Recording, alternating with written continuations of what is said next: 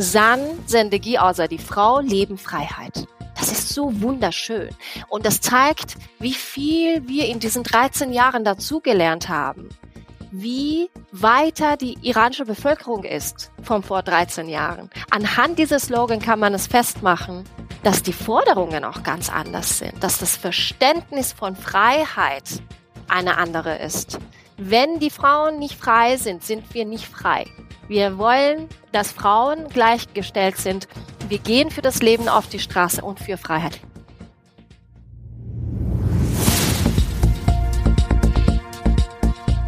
Zeit für Politik.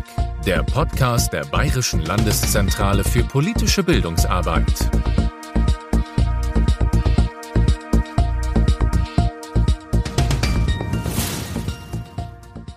Am 16. September 2022 stirbt die iranische Kurdin Mahsa Jina Amini drei Tage nach ihrer Verhaftung durch die sogenannte Sittenpolizei.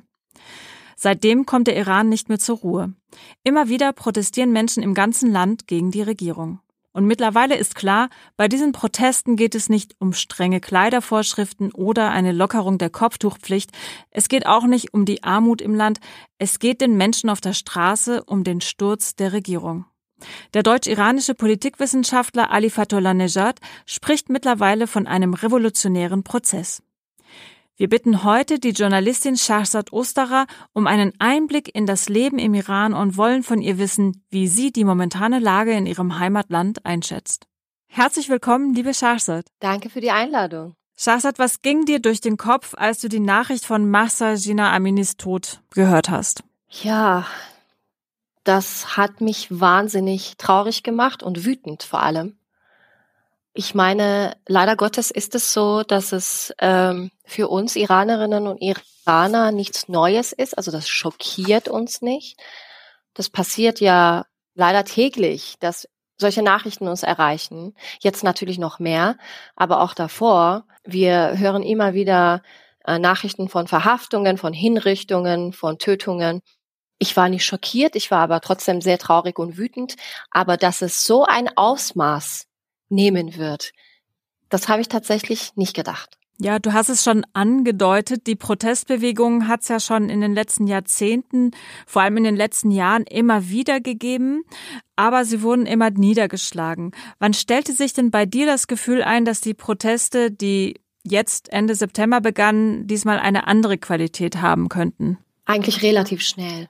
Ich habe gesehen, dass Frauen sehr weit vorne dabei waren, ohne Kopftücher. Das ist ja ein Bild, was wir noch nie gesehen haben, dass Frauen ihre Kopftücher verbrennen, ihre Haare abschneiden und so weiter. Sie waren wirklich neue Protestaktionen, die wir bis dato nicht hatten. Und dass diese Protestaktionen auch direkt von Männern unterstützt wurden, dass sie Seite an Seite mit Frauen auf die Straße gegangen sind und ähm, Frau Leben Freiheit gerufen haben, relativ, relativ am Anfang schon und ihre Haare als Solidarität abgeschnitten haben. Das hat das für mich klar gemacht, okay, dieses Mal ist es anders, weil ich kann mich erinnern, dass man uns Frauen davor immer wieder gesagt hat, seid leise, eure systematische Unterdrückung, der Zwangshijab und so weiter und so fort sind zwar wichtig, aber nicht so wichtig. Wir haben andere Probleme, die wichtiger sind. Und dieses Mal war das gar nicht so. Dieses Mal haben alle Menschen das begriffen, solange die Frauen nicht frei sind, ist niemand frei. Und deswegen waren das für mich schon äh, binnen der ersten Tage relativ klar, okay, dieses Mal sprechen wir von anderen Dimensionen. Und das hat natürlich sich auch weiterentwickelt. Welche anderen Formen des Protests hast du denn so beobachtet noch in den letzten Wochen? Also diese äh, feministische Dynamik ist sehr wichtig und eine intersektionale Dynamik ist auch sehr wichtig, die, die wir nicht unbeachtet lassen dürfen. Und zwar, ähm, die Proteste haben begonnen mit der Ermordung von Gina Mahsa Amini. Sie war Kurdin, sie war Sunnitin und ähm, Frau. Und die sind ja, also ethnische Minderheiten, religiöse Minderheiten werden ja genau wie die Frauen von Beginn an systematisch unterdrückt. Und dass man äh, dann gesehen hat, dass plötzlich in Sahedan Menschen auf die Straße gegangen für eine kurdische Frau und gerufen haben, Kurdistan, Kurdistan, Cheshmocherare Iran. Kurdistan, Kurdistan, das Auge und das Licht des Irans. Also diese intersektionale Dimension darf man auch nicht vergessen. Man sieht endlich, dass wirklich alle mögliche Ethnien, Minderheiten, alle mögliche äh, Schichten, alle mögliche Altersgruppen zusammen auf die Straße gehen und einig sind in ihren Forderungen. Wir hatten ja die Proteste früher, zum Beispiel 2009, die sehr reformorientiert waren und gegen die gefälschte Präsidentschaftswahlen zum Beispiel waren. Wir hatten danach nochmal Proteste, äh, die gegen die Inflation waren, gegen hohe Benzinpreise. Wir hatten in der Vergangenheit studentische Proteste. Aber dieses Mal fordern alle dasselbe, nämlich das Ende der Islamischen Republik. Und das ist der Kern, der sehr wichtig ist. Die Forderungen der Menschen sind deutlich und einheitlich und klar. Was sehr wichtig ist, ist auch eine Generation Z sozusagen. Das ist super wichtig, weil sie diese Angst, die wir hatten, die ich aus meiner Jugendzeit kenne, die haben sie nicht. Sie haben einen wahnsinnigen Mut und eine wahnsinnige Verzweiflung auch die haben so eine Konf Konfrontationsbereitschaft, wirklich face-to-face -face mit den sogenannten Sicherheitskräften der Islamischen Republik. Das kenne ich von meiner Zeit nicht. Und ich glaube, das liegt daran, dass diese Generation weder die sogenannte Islamische Re Revolution mitbekommen hat, noch hat sie den achtjährigen Iran-Irak-Krieg mitbekommen womit ich zum Beispiel aufgewachsen bin. Ich bin mittendrin in diesem Krieg geboren. Ich bin äh, mit diesen Bildern von diesem Krieg äh, aufgewachsen, mit den Bildern von den Märtyrern im Fernsehen an den Stadtmauern, mit den äh, Videos von den weinenden Müttern von diesen Märtyrern. Und auch wenn meine Familie eine sehr offene war und gegen das System von Anfang an. Ich glaube, wir haben diese Propaganda inhaliert. Nicht, dass wir das geglaubt haben, aber das hat dazu geführt, dass wir so eine Angst hatten vor diesen Menschen, äh, dass wir das akzeptiert hatten, dass sozusagen, dass wir immer wieder unterdrückt werden würden. Ich bin ja selber äh, von der Sittenpolizei verhaftet worden, aber ich hatte solche Angst. Ich bin zusammengebrochen fast unterwegs Du hast ja bis zu deinem 20. Lebensjahr im Iran gelebt. Richtig, ja. Und du hast jetzt auch gerade erzählt, dass du selbst von der Sittenpolizei verhaftet worden bist. Äh, magst du uns da noch mal ein paar Sätze dazu sagen? Weil man hört immer Sittenpolizei, aber was machen die da genau? Also wie war jetzt deine Erfahrung? Die sind Polizisten, also die sind der normalen Polizei untergeordnet.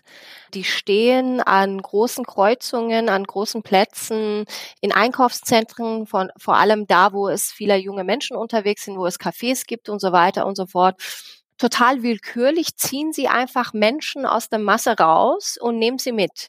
Natürlich Frauen, die geschminkt sind, äh, wo die Kopftücher nicht nach diesen Vorstellungen von diesen Männern und Frauen sitzen oder Menschen, die kürzere Ärmel oder so haben, die sind natürlich perfekt für sie oder Menschen, die mit, mit einem anderen Geschlecht unterwegs sind. So in meinem Fall, ich war 16, ich war unterwegs mit meinem damaligen Freund und wir wollten uns in ein Café setzen und was trinken.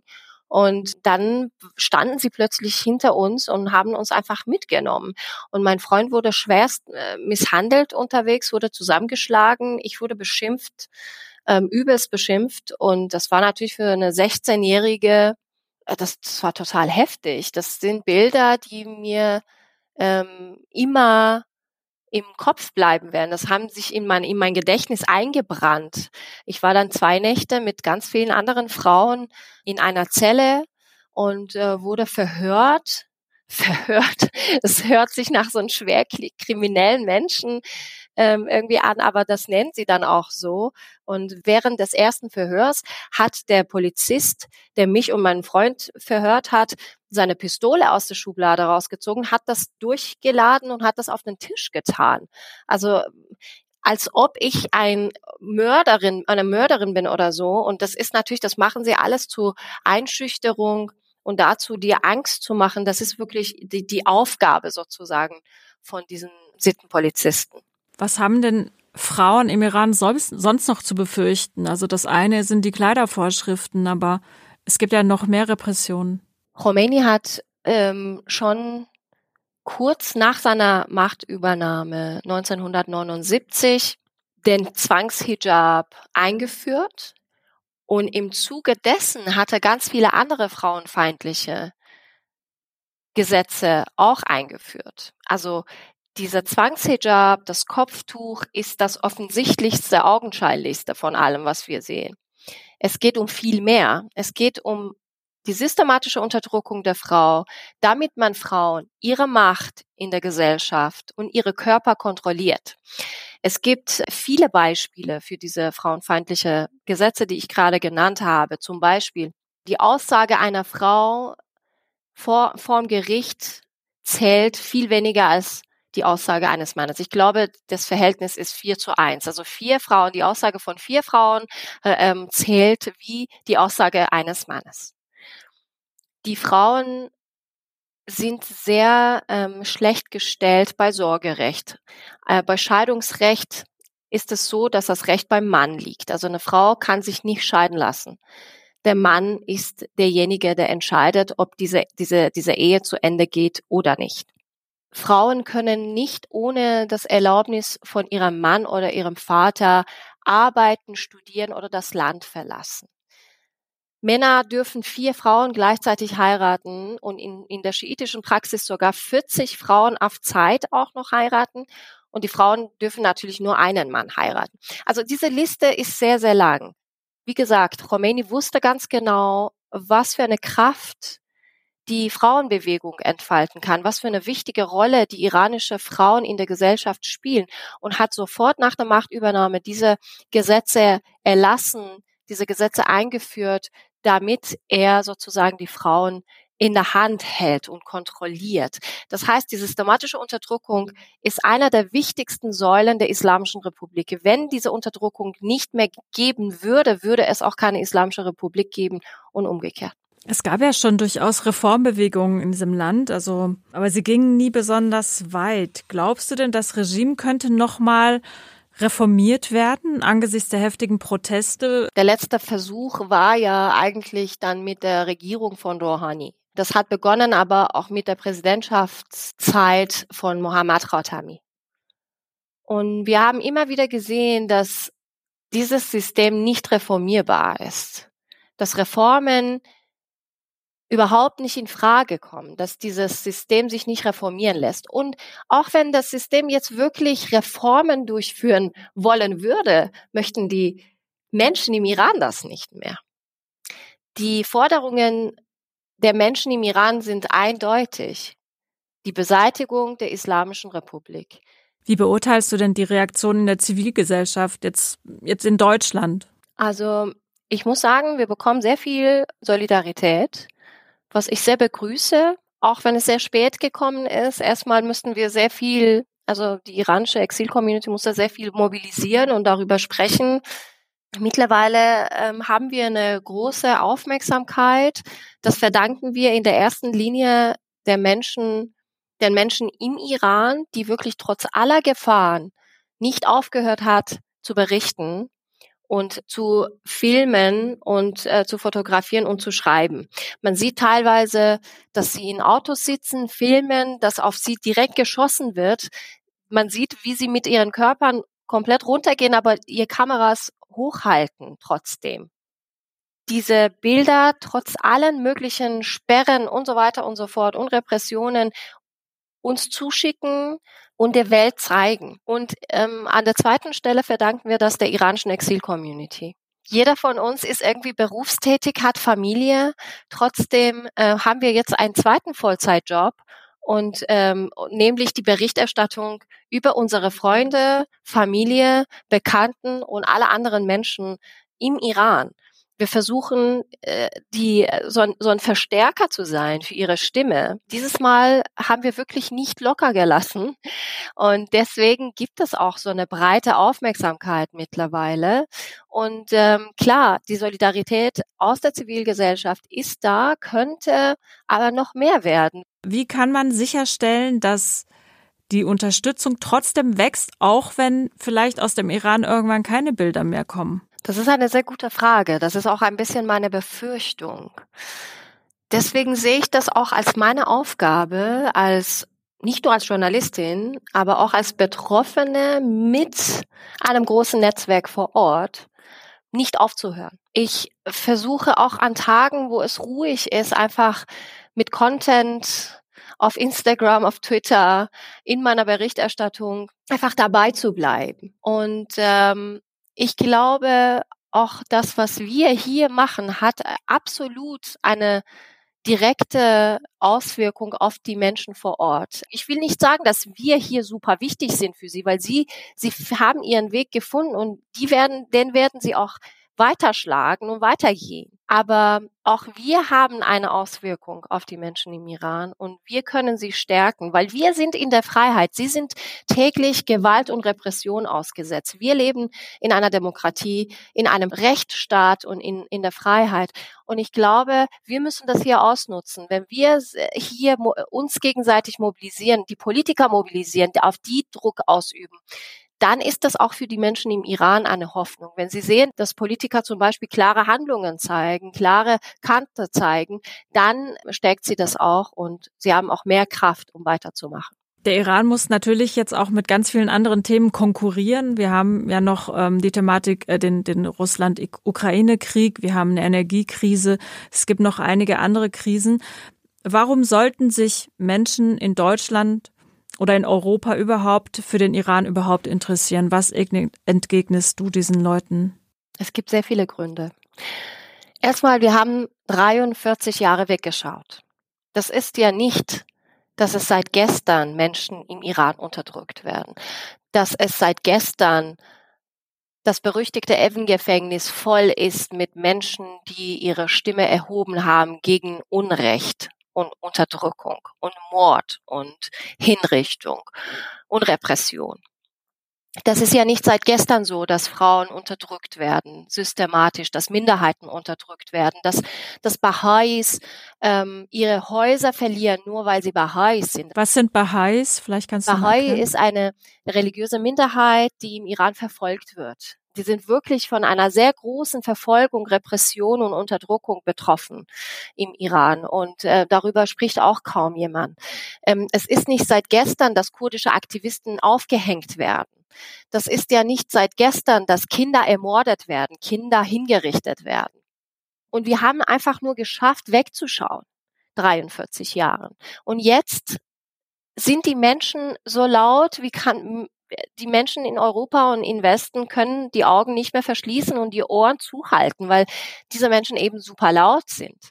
Und, ähm, und weil die Exilgemeinde sozusagen auch keine Ruhe mehr lässt. Aber Deutschland ist der wichtigste, größte Handelspartner vom Iran, von der Islamischen Republik in der EU. Wie lange wollen wir unsere Augen verschließen und unsere wirtschaftliche Vorteile über die Menschenrechte stellen, können wir das mit unserem Gewissen vereinbaren. Bis jetzt sind mehr als 300 Menschen getötet worden, darunter 40 Kinder. Und die Dunkelziffer liegt viel höher. Wie lange können wir einfach sowas zulassen und sagen, ja, ach egal, solange ich mein Gas habe und ähm, mein Winter nicht kälter wird als sonst, ist es mir egal. Können wir das? Also jeder muss so in sich gehen und einfach schauen, kann ich das mit meinem Gewissen vereinbaren, in der Freiheit zu leben, dass meine Kinder hier in Sicherheit sind, während iranische Kinder auf der Straße aus der nächsten Nähe in den Kopf geschossen werden. Kann ich das oder kann ich das nicht? Ich glaube, sehr oft hört, Menschen hören Menschenrechte für uns an den Grenzen von Europa auf. Aber das hat direkt mit unserem Leben zu tun. Die sind Menschen wie du und ich. Und ähm, ich meine ganz ehrlich, das, in Deutschland hat man auch nicht das Interesse, dass immer mehr geflüchtete Menschen ähm, hierher kommen. Das hat man klar und deutlich gesehen. Das will man hier nicht. Und da, wenn wir so weitermachen und immer nur an unsere Interessen denken, das wird, werden immer mehr Menschen als Geflüchtete zu uns kommen, weil wir ihre Zustände, ihren Zustand in ihren Ländern unter diesen Despoten sozusagen einfach ignoriert haben. Gehen noch mal ganz kurz äh, zu den Protesten zurück. Wir haben ja viele Bilder gesehen von Frauen, die im Iran ihre Kopftücher verbrennen. Und ich glaube, ähm, für viele Menschen ist das erstmal vielleicht hier in Deutschland etwas schwierig. Das Thema, ist das ein islamfeindlicher Akt oder was steckt dahinter? Es geht um eine systematische Unterdrückung seit 43 Jahren. Und ich habe das schon gesagt, dieses Kopftuch ist das augenscheinlichste von allen anderen Sachen, die dazu gehören, zu dieser systematischen Unterdrückung. Und wenn die Frauen im Iran diese Kopftücher verbrennen oder abziehen und äh, ihre Haare abschneiden und so weiter, das ist kein islamophober Akt. Das ist ein symbolischer Protest eben gegen diese systematische Unterdrückung. Und das hat nichts mit Islamophobie zu tun. Und es ist sehr schade, dass immer noch sehr viele Menschen, die sich als intersektional verstehen, das nicht geschafft haben, diese Revolte mittlerweile, man kann ja nicht mehr nur von Protesten sprechen, das ist eine Revolte. Experten sagen, dass das eine Revolte ist, dass sie das noch nicht geschafft haben, diese Revolte zu unterstützen. Und ich glaube, das muss man verstehen, dass die Menschen nicht gegen Islam auf die Straße gehen, sondern gegen die Islamische Republik und die systematische Unterdrückung, die mit ihr kommt. Und einer der Slogans dieser Bewegung, du hast es schon gesagt, ist Frau, Leben, Freiheit.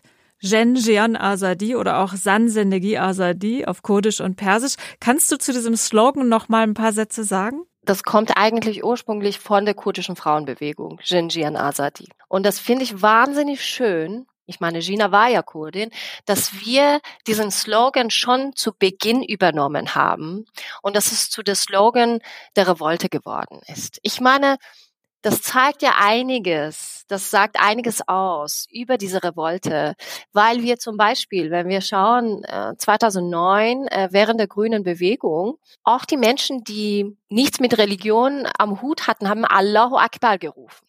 Das war, das war der Slogan der Bewegung. Allahu Akbar. Und das war auch eine sehr männerdominierte ähm, also Gott Bewegung. ist groß. Gott ist groß, genau. Und jetzt ruft man Jin Jian Asa, die teilweise auch auf Kurdisch, auch in anderen Regionen. San Sendegi Asa, die Frau, Leben, Freiheit. Das ist so wunderschön. Und das zeigt, wie viel wir in diesen 13 Jahren dazugelernt haben. Wie weiter die iranische Bevölkerung ist von vor 13 Jahren. Anhand dieses Slogan kann man es festmachen, dass die Forderungen auch ganz anders sind, dass das Verständnis von Freiheit eine andere ist. Wenn die Frauen nicht frei sind, sind wir nicht frei. Wir wollen, dass Frauen gleichgestellt sind. Wir gehen für das Leben auf die Straße und für Freiheit. Das ist so wunderschön. Einen besseren Slogan könnte ich mir beim besten Willen nicht vorstellen. Und auch diese Intersektionalität, was drin ist, ne? dass, dass es ein kurdischer, dass es ein kurdischer Slogan ist, den wir übernommen haben. Und ähm, ich meine, Frauen, kurdische Frauen in Kobani, haben das ja auch nach dem Sieg gegenüber IS gerufen. Und ich hoffe, dass wir das auch nach dem Sieg gegen die Islamische Republik und diese ähm, Steinzeitmänner auf den Straßen im Iran laut rufen können.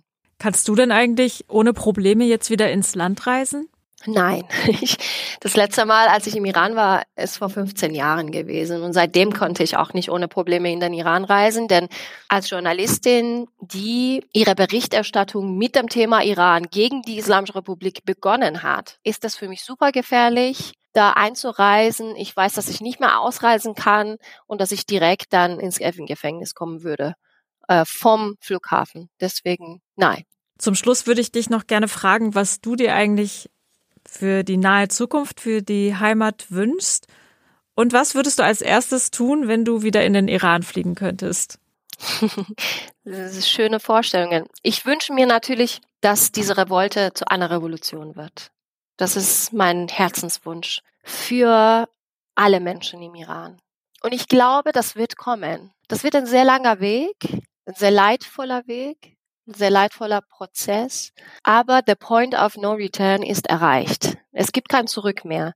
Es wird nur eine Frage der Zeit sein. Natürlich wünsche ich mir, dass es schnellstmöglich kommt, damit nicht so viele Menschen ums Leben kommen und getötet werden, nicht so viele Menschen leiden und nicht so viele Menschen verhaftet werden und äh, noch weiterhin im Gefängnis bleiben und so weiter und so fort. Aber ich weiß, dass es kommen wird. Und als erstes würde ich meine Familienmitglieder und Freunde, die ich seit Jahren nicht mehr gesehen habe, weil dieses Regime uns auseinandergebracht hat, wieder in Arm nehmen und die riechen und drücken und äh, fühlen einfach nochmal, die vermisse ich so unheimlich.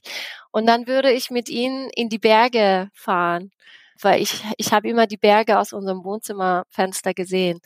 Ja, da essen und einen Tee trinken in den Bergen und äh, einfach da sitzen und diese Luft atmen, einatmen und äh, genießen.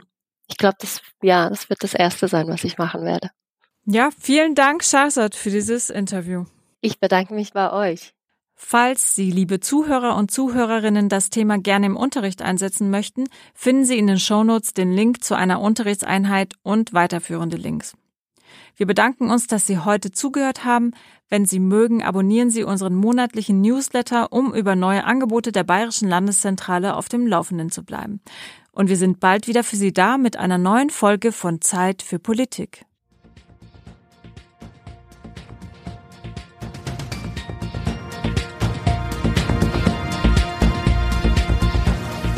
Für mehr Informationen und Tipps besuchen Sie uns auf www.blz.bayern.de.